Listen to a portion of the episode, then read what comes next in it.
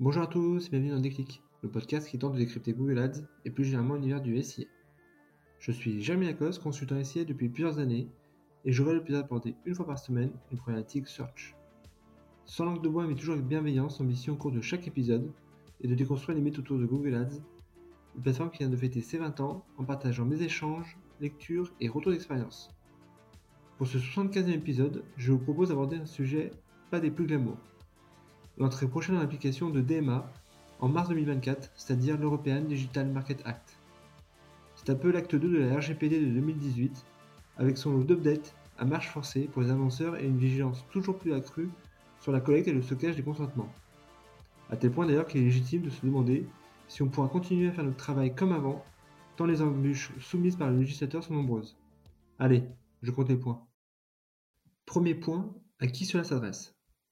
Avec DMA, la Commission européenne a identifié six géants du numérique, dont Facebook, Microsoft, Apple ou encore Google, comme étant des contrôleurs d'accès ou des gatekeepers.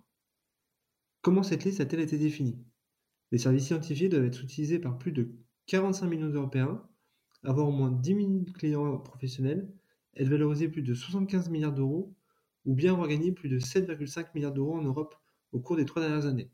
Pour les utilisateurs, ce règlement devrait conduire à une plus grande libéralisation du web, comme par exemple avec la mise en place d'une meilleure opérabilité des services, typiquement entre les messageries, la possibilité également de désinstaller des applications préinstallées, ou encore de choisir son moteur de recherche par défaut. Tout l'enjeu est de mettre en place ces conditions optimales pour faire émerger un web plus concurrentiel, là où aujourd'hui il semble être préempté par les GAFAM. Et côté Google Ads, les impacts vont être nombreux. Deuxième point, quel plan d'action côté Google Ads? Depuis quelques mois, Google semble avoir modifié sa roadmap pour faire de DEMA un axe fort de 2024. Webinar, échange one-to-one avec des spécialistes measurement, petit déjeuner DPO. La tech américaine ne compte plus à peine pour sensibiliser l'ensemble des annonceurs aux changements qui arrivent, et ma foi, il le fait plutôt bien. Même si à date, il reste encore pas mal d'inconnus sur les impacts côté Analytics ou SDK par exemple, Google semble avoir appris de ses erreurs de l'épisode GA4 où il avait soit pas de communication, soit un flou immense. En tirant la sonnette d'alarme et en mettant à disposition des annonceurs des decks, le message passe chez la plupart des annonceurs. Il va falloir être prêt pour mars 2024. Notons également que le calendrier s'intercale parfaitement avec la fin des cookies tiers dans Google Chrome, laquelle sera effective le 31 décembre 2024. Alors qu'est-ce que cela change? En devenant gatekeeper, Google devient en quelque sorte un peu responsable auprès de la Commission européenne de la collecte propre des données des annonceurs. Et pour éviter de se faire taper sur les doigts et prendre une amende pouvant aller jusqu'à 20% du chiffre d'affaires monde, il demande aux annonceurs de se discipliner. Concrètement, il y a 5 actions attendues.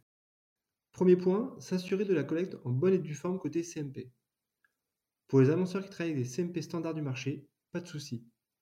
La mise à jour de la qualité de la collecte des données sur le site web en fonction de ces nouveaux standards se fera sans douleur.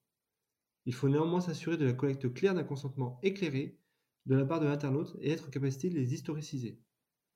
Il sera aussi nécessaire d'intégrer noir sur blanc l'ensemble des finalités des différents tags dans la page Privacy.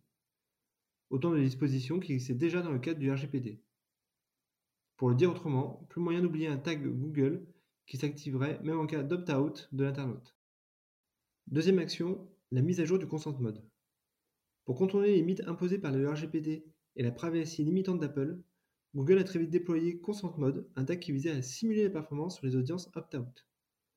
De manière à rester en règle avec DEMA, il va falloir updater ce script avec une nouvelle version qui intégrera des signaux et des éléments de personnalisation. À date, cela reste légèrement nébuleux, même si ce nouveau tag semble disponible et est prêt à l'intégration.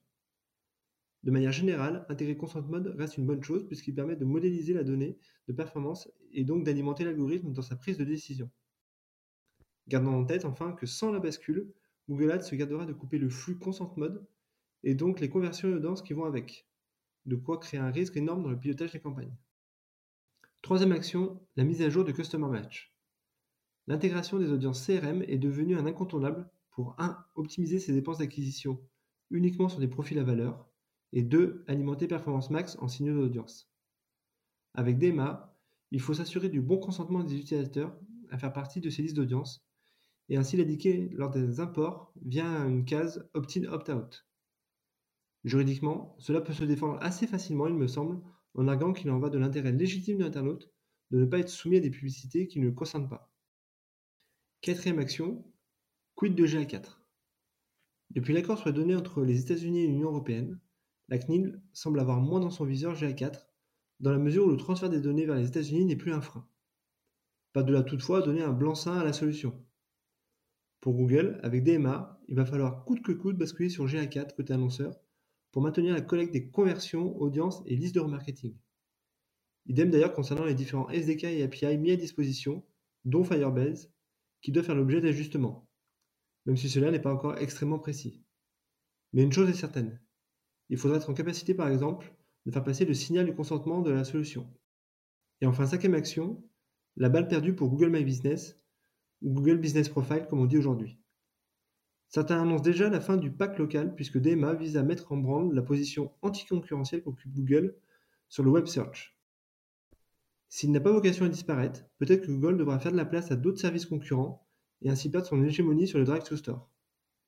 En dommage collatéral, cela pourra aussi avoir des répercussions sur Google Maps et le trafic énorme généré par cette application.